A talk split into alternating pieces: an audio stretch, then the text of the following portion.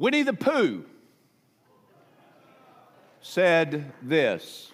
Don't y'all love Winnie the Pooh? I do too.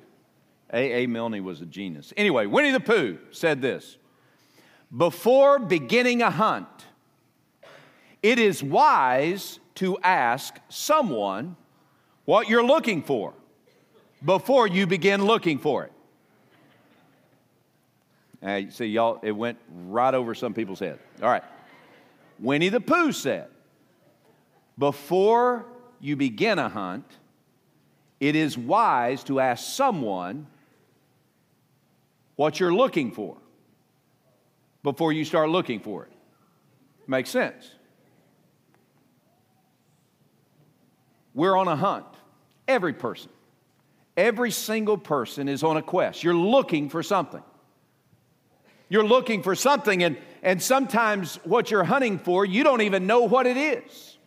You're looking for something that's going to dig deep down into the depths of who you are and give you joy, give you peace,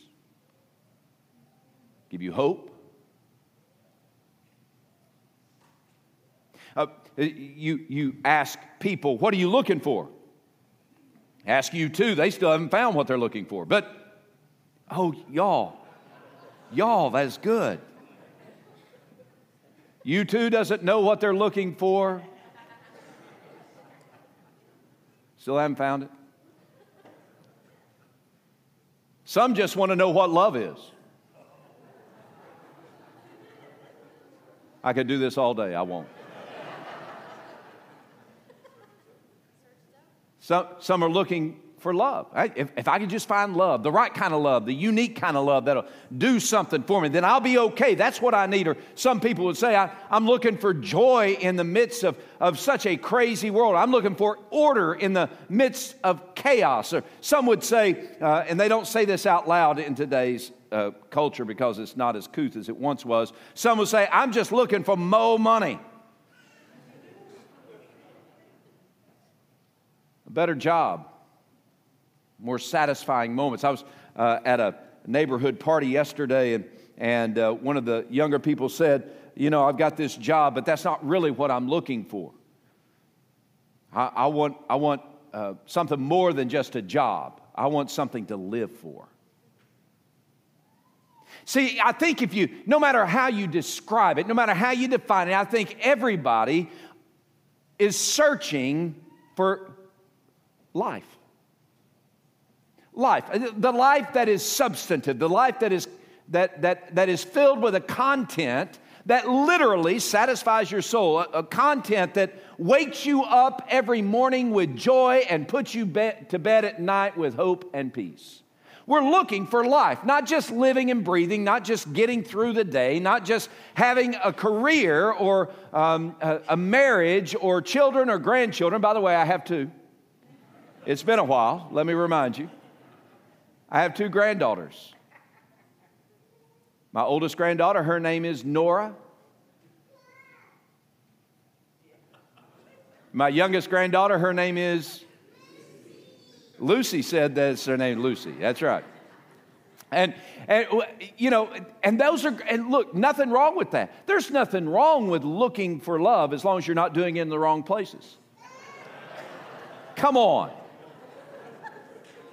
Some of y'all don't even know what I'm talking about. That, that's pretty good, right? Anyway, I, I could go deeper, but then I would reveal some of the music that I have listened to in my life, and I, I'm afraid that might topple me off the pedestal if you have me on one, right? Um, we, we listen to our heart telling us we need something more to this life. We, we do. We, we, we want something that is of substance. We want life. And if you didn't know it, if this is your first time here, I'm getting ready. This isn't a Jesus juke. That's something we talked about at staff intensive this past week. This is just real truth, okay? If you want life, the only place you're going to get it is in Jesus. I, am short circuiting the whole rhetoric of doing it. I just want to tell you what I think.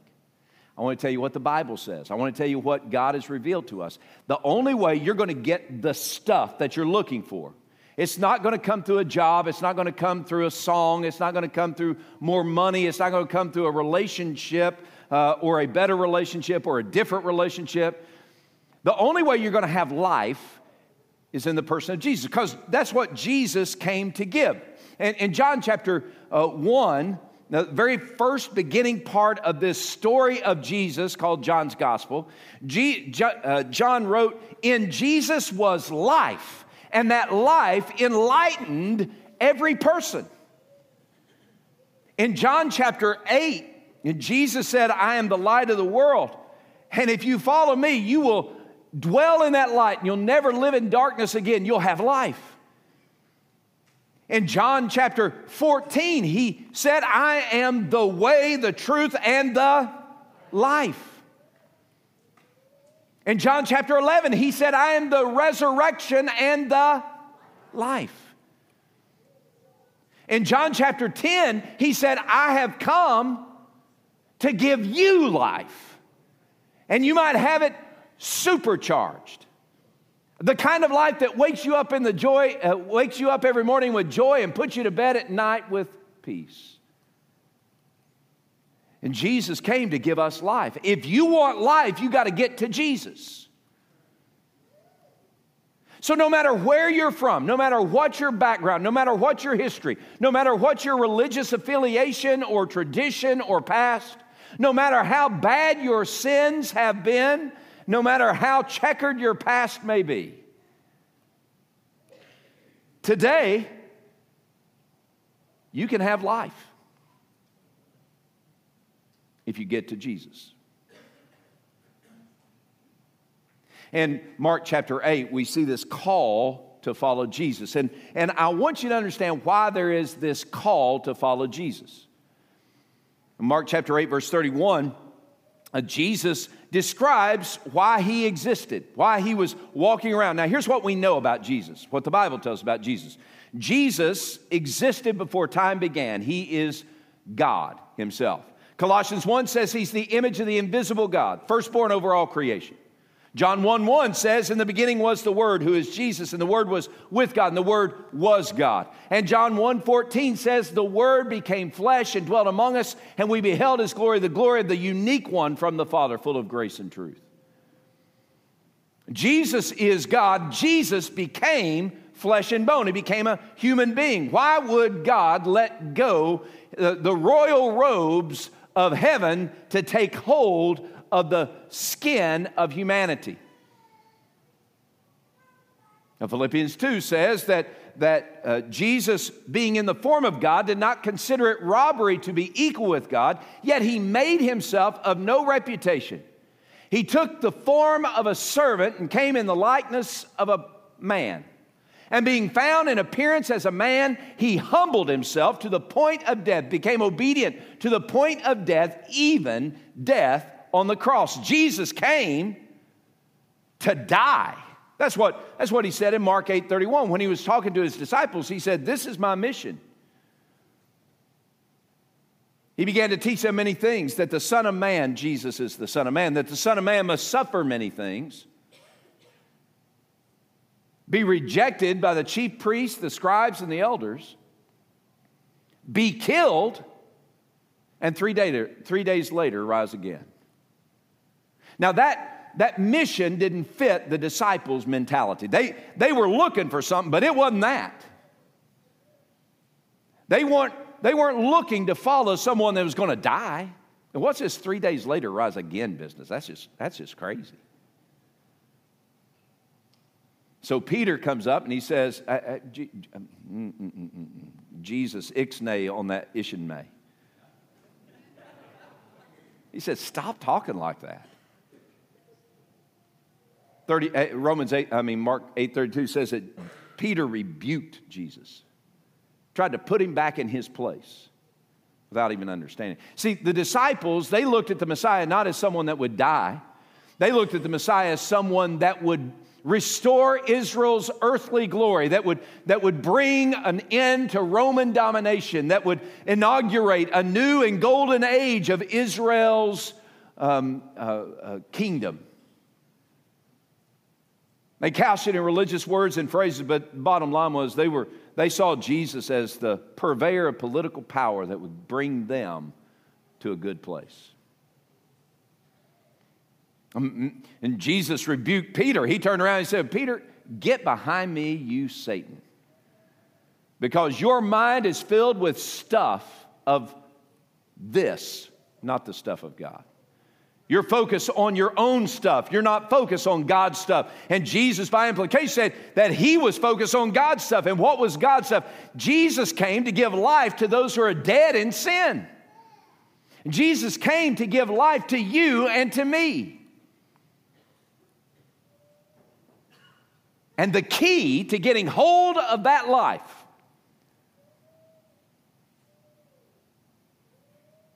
is to follow Jesus. So Jesus invites you today, I mean, right here, right now, Jesus invites you to follow him. Jesus invites you and me to follow him. Now, can I give you a definition, quick definition of what it means to follow Jesus? To follow Jesus another term for it is to be a disciple, but to follow Jesus means our every affection, all of our attention, our absolute allegiance is to the will of Jesus as the way of life. Now, think about this. Uh, what it means to follow Jesus is that I let go everything else that would direct my steps and I look to Jesus alone to direct my steps. It means that I let go my heart's desires for Christ's desires. It means that I determine that I will have a radical departure from self and take hold the Savior. His name is Jesus. To follow Jesus means that our every affection, all of our attention, our absolute allegiance is to the will of Jesus as our way to live. There's no caveat to that. You don't get to uh, insert your own addendum that says, well, yeah, every affection except for this one affection, all my attention except for when I'm focused on other things, uh, all my allegiance, absolute allegiance, except when I'm uh, aligned with myself, uh, devoted to myself. Now, we don't get to do that caveat. That's not following Jesus anymore. You're going to say, well, good gracious, right? How does that give you life? Sounds to me like you're putting yourself in a place of subservience. Well, you are to the one who holds the key to life. So, as we look at Mark 8, 34 through 38, we're going to look at how Jesus invites us to follow him and how that following him leads us to life. All right, so here's what Jesus said. When Jesus called the people to himself with the disciples also, he said to them, all right, so uh, red letter, in your copy of Scripture, probably red letter, mine's red letter, Jesus begins to speak.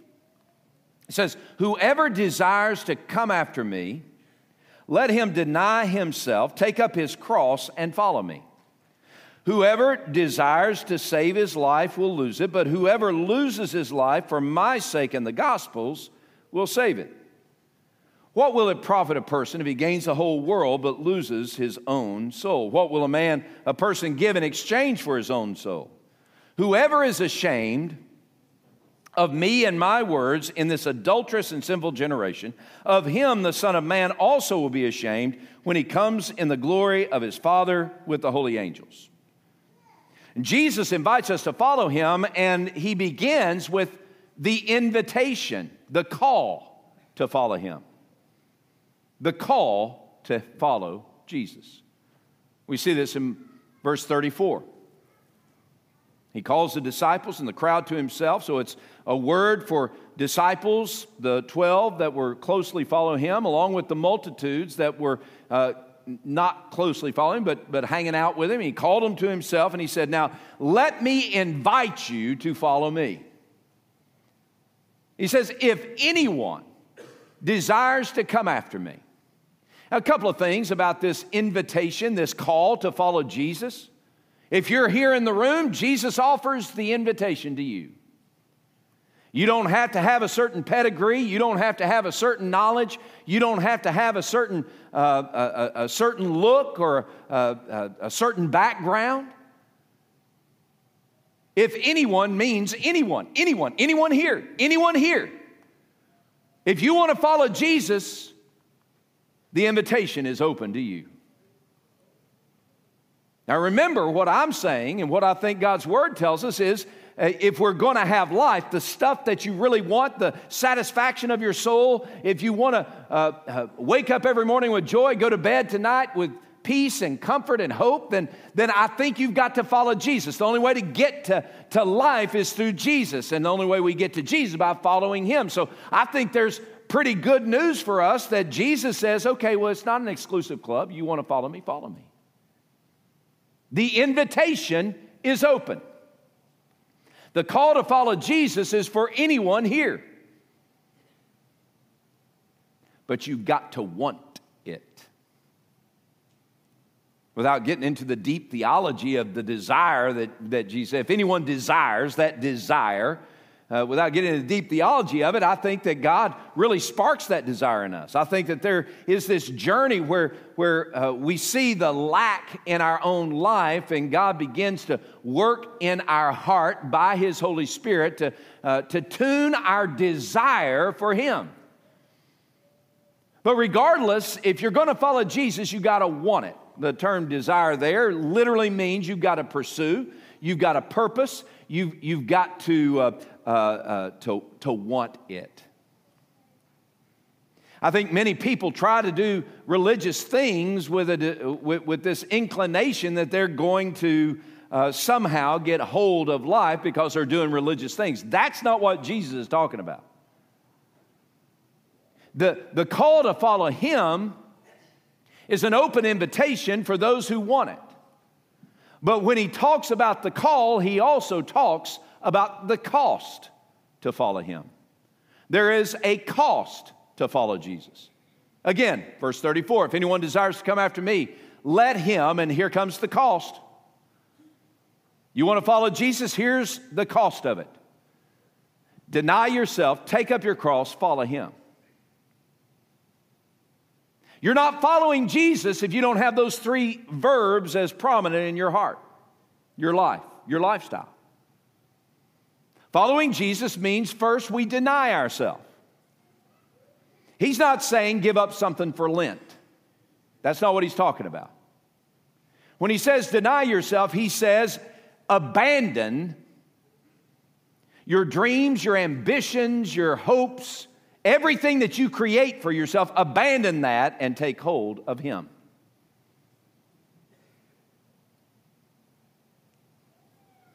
It is a radical severing of our desire for ourselves and a radical embracing of our desire for Jesus. Deny yourself means that the most important thing in your life is not you or your friends or your family or your finances means the most important thing in your life, if you deny yourself, or Jesus. The most important thing in your life is Jesus. You let go the other and you take hold of Jesus. Deny yourself. Not only do you deny, your, deny yourself, but it also denying self means taking up your cross. Now, taking up your cross is not bearing a heavy burden. Oh, we've all got our cross to bear. No, no, no. To take up your cross means that you take up the instrument of death, where you die to yourself, you become alive to God, where you are willing to die for Jesus. And you live every day like you're willing to die for Jesus. The cross isn't some sentimental figure in uh, the history of Christianity, the cross is the instrument of torture and death and suffering.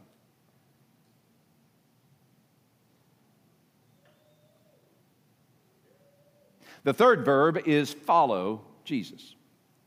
So Jesus says, if you want to come after me, if you want to follow me, then you've got to deny yourself, you've got to take up your cross, and you've got to follow me. Now, what you don't see in the English, but but what is there in the Greek, and, and so we're going to have a grammar lesson. Y'all like grammar? Man, I love grammar. When I was in fifth grade, I had Mrs. Robbins. She taught me about grammar. She taught me how to diagram sentences. I've been diagramming sentences ever since. I know it's a little weird, but it's, it's me. I love grammar, love it. Well, if you remember, it, there are different tenses of verbs. So there's a past tense, and there's a present tense, and there's a future tense. Right? Y'all got that? I will do something, I am doing something, I did something. Right? Past tense, present tense, future tense. The first two verbs in verse 34 deny yourself, take up your cross. The first two verbs are in the aorist tense, A O R I S T, past tense, talking about a point in time. So, what Jesus says, if you want to follow me, then there needs to be a point in time where you resolve to do this. You will, at this point in time, deny yourself. You will, at this point in time, take up your cross and those two verbs are past tense. So it's talking about this moment where you cross a line, where you, where you cross the Rubicon, where you uh, cross that point where everything changes from that point forward. It's what happened to me when I was 11 years old. And I was sitting on the back row on a Sunday night at Lockwood Baptist Church, 11001 Garland Road in Dallas, Texas. It was Sunday night. We were having church, not like our five o'clock worship, which is a unique worship service uh, that is uh, like our Sunday morning services. Back in the day, and I need to talk to people, there was a time where we did Sunday night church on the regular. And it was, it, what would happen is you, everybody come on Sunday morning, and then everybody would come back on Sunday night. And we had this thing called training union before worship, and training union is where you have a little discipleship moment. Uh, we also had uh, uh, youth choir on Sunday night. So youth didn't have training union, although we probably needed it more, but didn't have training union, had, had youth choir. And then we would go to worship, okay? And that was everybody. Well, it was Sunday night, and I'd been kicked out of youth choir.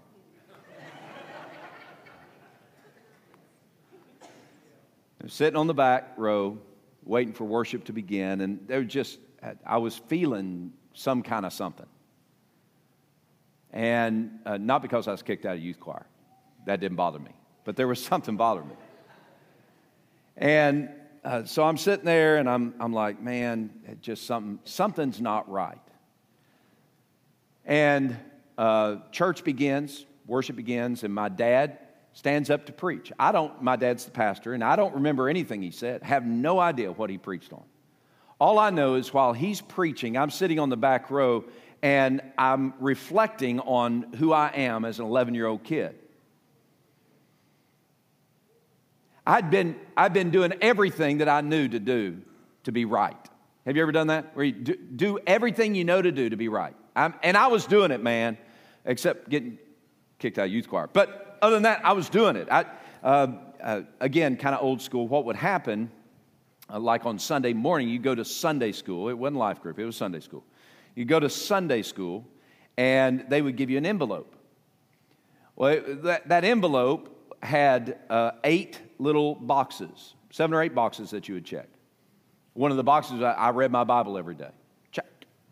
I memorized my scripture. Check. I'm going to worship. Check. I give my tithe. Check. I studied my Sunday school lesson. Check, check, check.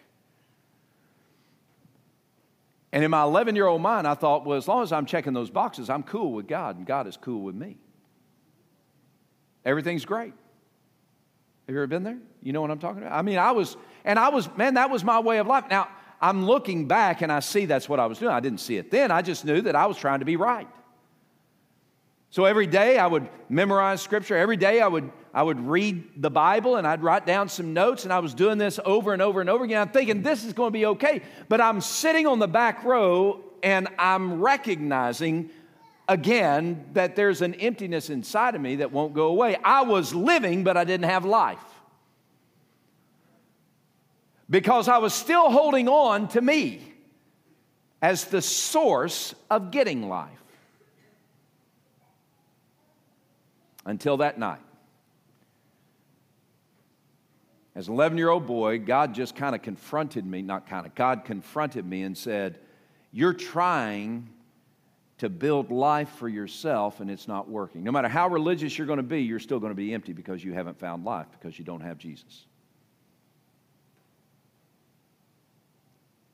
And on that night, before the sermon was over, I crossed the line. I determined, awakened by the Spirit of God, I determined that I was going to deny self. I was going to turn away from self and sin, and I was going to trust in Jesus and Jesus alone to give me life. That his death on the cross was payment for my sin to make me forgiven and fit for God's family. That his resurrection from the dead was what I needed to take away the emptiness inside me and give me a new heart, a new life real life. And I crossed that line and I denied myself and I took up my cross. I said, Jesus, I give you everything. I'm dead to me. I'm alive to you. I give you my everything. I'm ready to live for you. I'm ready to die for you. This is me, 11 year old boy. And I crossed that line in that point in time and I became a follower of Jesus. Many of you have done that, some of you haven't. If you haven't done that, there's no way you can get hold of life. There has to be that crossing the line of faith to experience life, to get hold of Jesus. But Jesus doesn't stop with the past tense, he comes into the present tense. The present tense, and follow me. That's present tense. He says, if you want to come after me, then here's what you got to do. You got to deny yourself, you got to take up your cross, and you must follow me. Keep on following me. And following Jesus means that we every day determine that we're going to deny ourselves and we're going to take up our cross. That's what Luke is talking about. In Luke 22, he said, Jesus, uh, the same scenario, Jesus said, if you want to follow me, then you got to deny yourself daily and follow me. Take up your cross daily and follow me. So, as a follower of Jesus, who point in time you have become part of God's family through faith in Christ, you cross the line, you became a follower of Jesus. Now, what do you do? You keep on following Jesus by waking up every morning, denying yourself, so that, uh, uh and waking up every morning and taking up your cross. It's where you decide, you breathe, you live this way. Every ounce of my attention all of my affection, with absolute allegiance, the will of Jesus is my way of life. I keep on following him. At the exclusion of my desire, to the exclusion of my will, to the exclusion of my wants. Now, my singular desire is what Jesus wants. Friends, that's what it means to follow him. Following Jesus is not like asking someone out for a date and going on it. Following Jesus isn't a pickup game a basketball. Following Jesus isn't going play golf for a day. Going with Jesus not like uh, uh, following Jesus not like having a fishing trip. Following Jesus is not a hobby, nor is it a part time moment. Following Jesus isn't uh, taking a hot minute and doing some service in the church or through the church or some other charitable organization and say, There it is, I've done my thing. No, that's what an 11 year old kid does on the back row checking his boxes and still being empty. Following Jesus is all of you, all the time, for Jesus, for life. That's following Jesus. And that's the cost. Jesus said, You won't follow me? Here's what it takes. He gives us a call to follow him. Then he gives us the cost to follow him, but then he gives us the value, the eternal value of following him. You see, the eternal value of following him, if uh, I don't know if you're an uh, iPhone user, but if you are an iPhone user, I don't know if you know this, but they have a new iPhone out. It's number 22 or 17, I don't know what it is. But suppose your iPhone is broken and it doesn't work. That doesn't work. And you get a call from the store and they say, hey, listen, we've got a brand new iPhone and we're going to give it to you. No strings attached. You don't have to be part of our plan. You don't have to register anything. We're not going to keep any digital information on you. All we want to do is give you this brand new iPhone. Bring in your broken one. We'll take your broken iPhone and we'll give you a brand new one. No strings attached. No, you just get a brand new phone.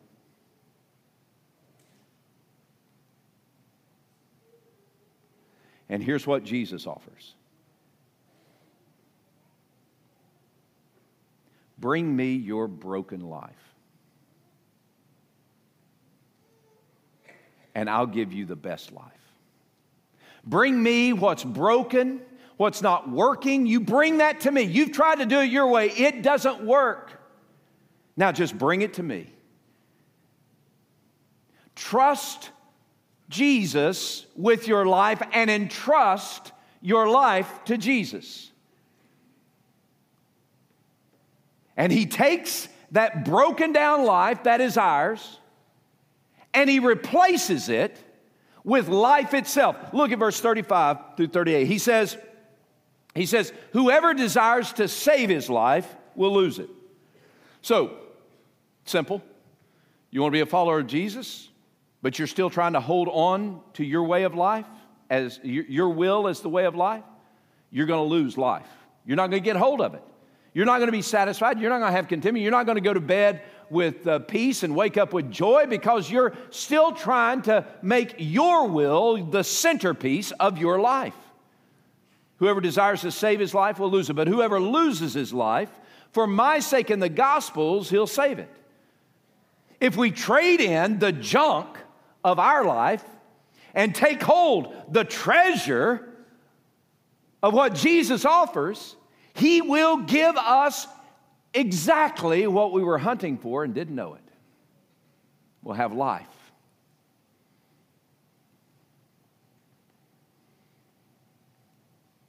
Now, you might try to save your own dreams and ambitions and desires, make that kind of centerpiece and put a, Jesus as an addendum. Well, he wants me to do this, but you know, I really want to do something else, so that's how I'm going to live.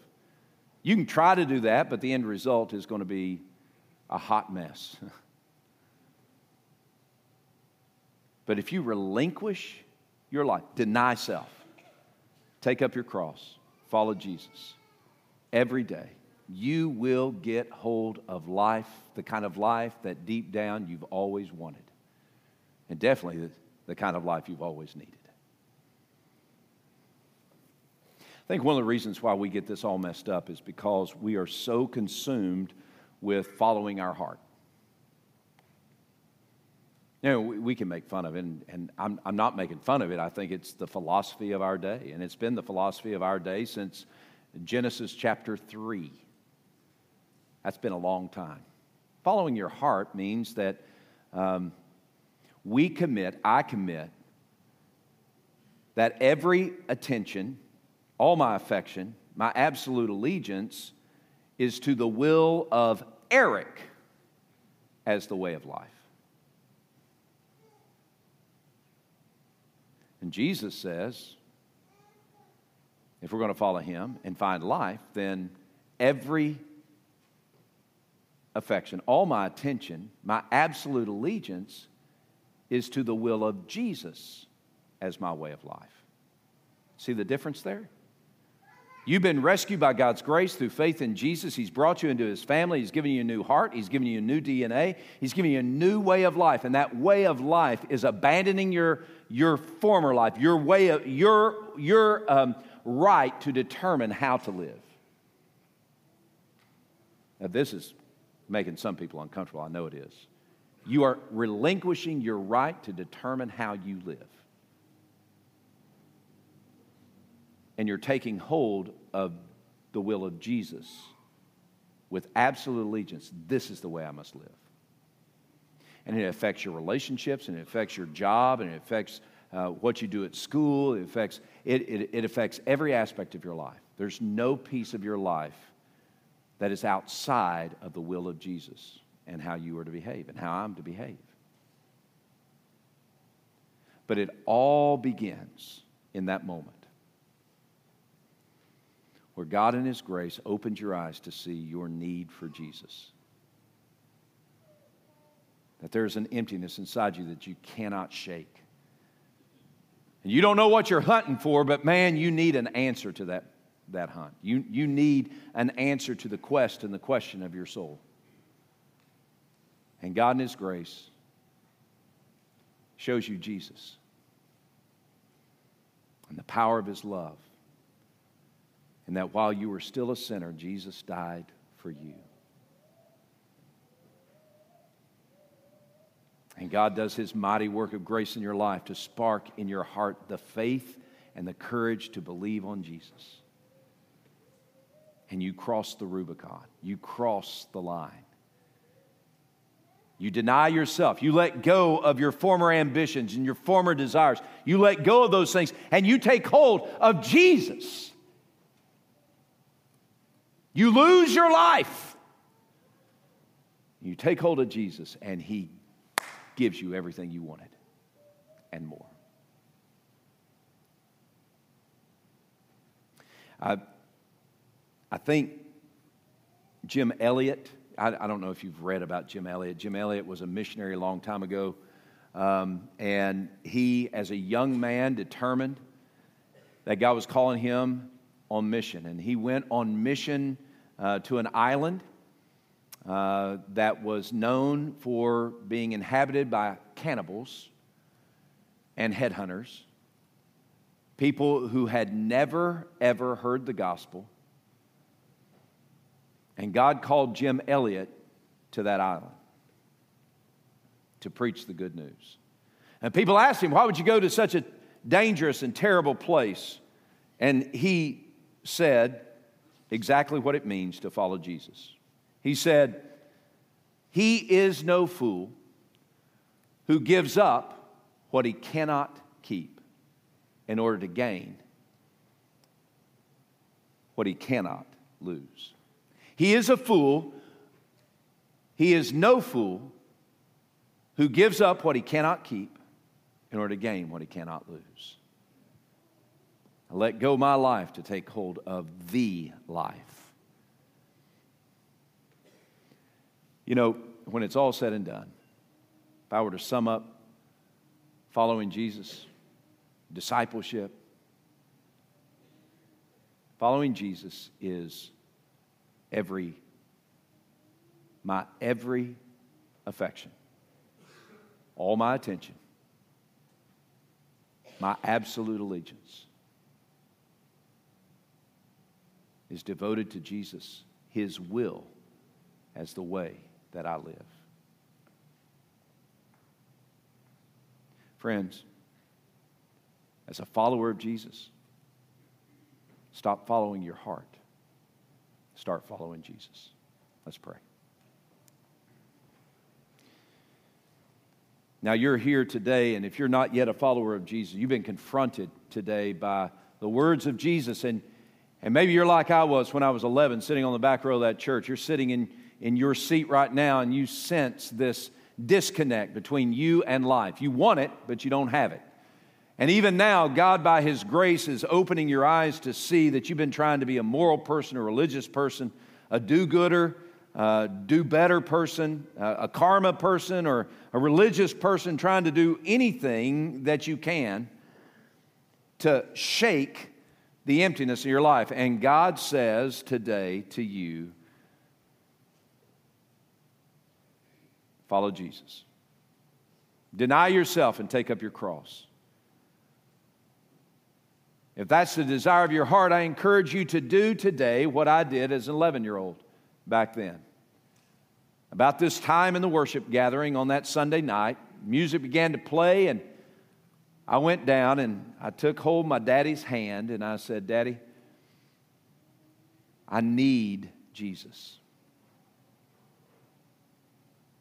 And he led me on a journey of becoming a follower of Jesus, and I crossed the line. Today, I want to encourage you to do the same thing, and there'll be ministers here at the front. If, if, if it's your desire to, uh, to deny self and take up your cross to be a follower of Jesus for the very first time, I encourage you to come to one of the ministers here. They'll help you on that journey.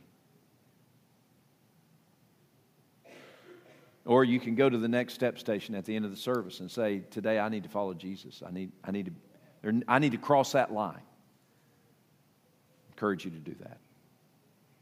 If you are a follower of Jesus right now, already a follower of Jesus, you've already crossed the line uh, of faith. You've crossed your own spiritual Rubicon. You, you are now a follower of Jesus, but you recognize in your own life that you're a follower of Jesus who's not really following Jesus.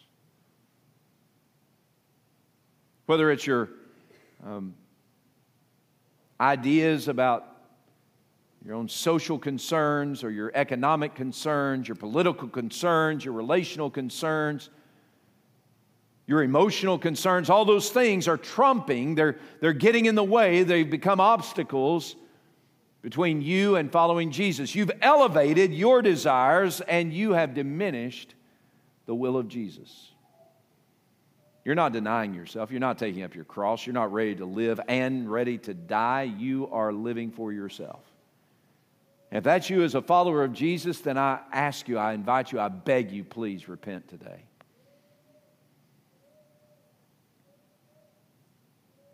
See, the Apostle Paul ended the service last week with this quote, ended today. Galatians 2.20, I, I think I think Paul had in mind what it means to follow Jesus, deny self, take up cross when he said in Galatians 2:20, I've been crucified with Christ. It's no longer I who live, but Christ who lives in me. And that the life that I live now in this flesh, I live by faith in the Son of God who loved me and gave himself for me. O follower of Jesus, I beg you today May Paul's words be your lifestyle. Father in heaven, I pray that you would draw to yourself those whom you are calling for salvation. I pray that you would lead your children even today to a new awareness of what it means to follow you. I pray that our every affection, all of our attention, our absolute allegiance, would be for Jesus, His will, as our way of life. And it's in His name we pray. Amen.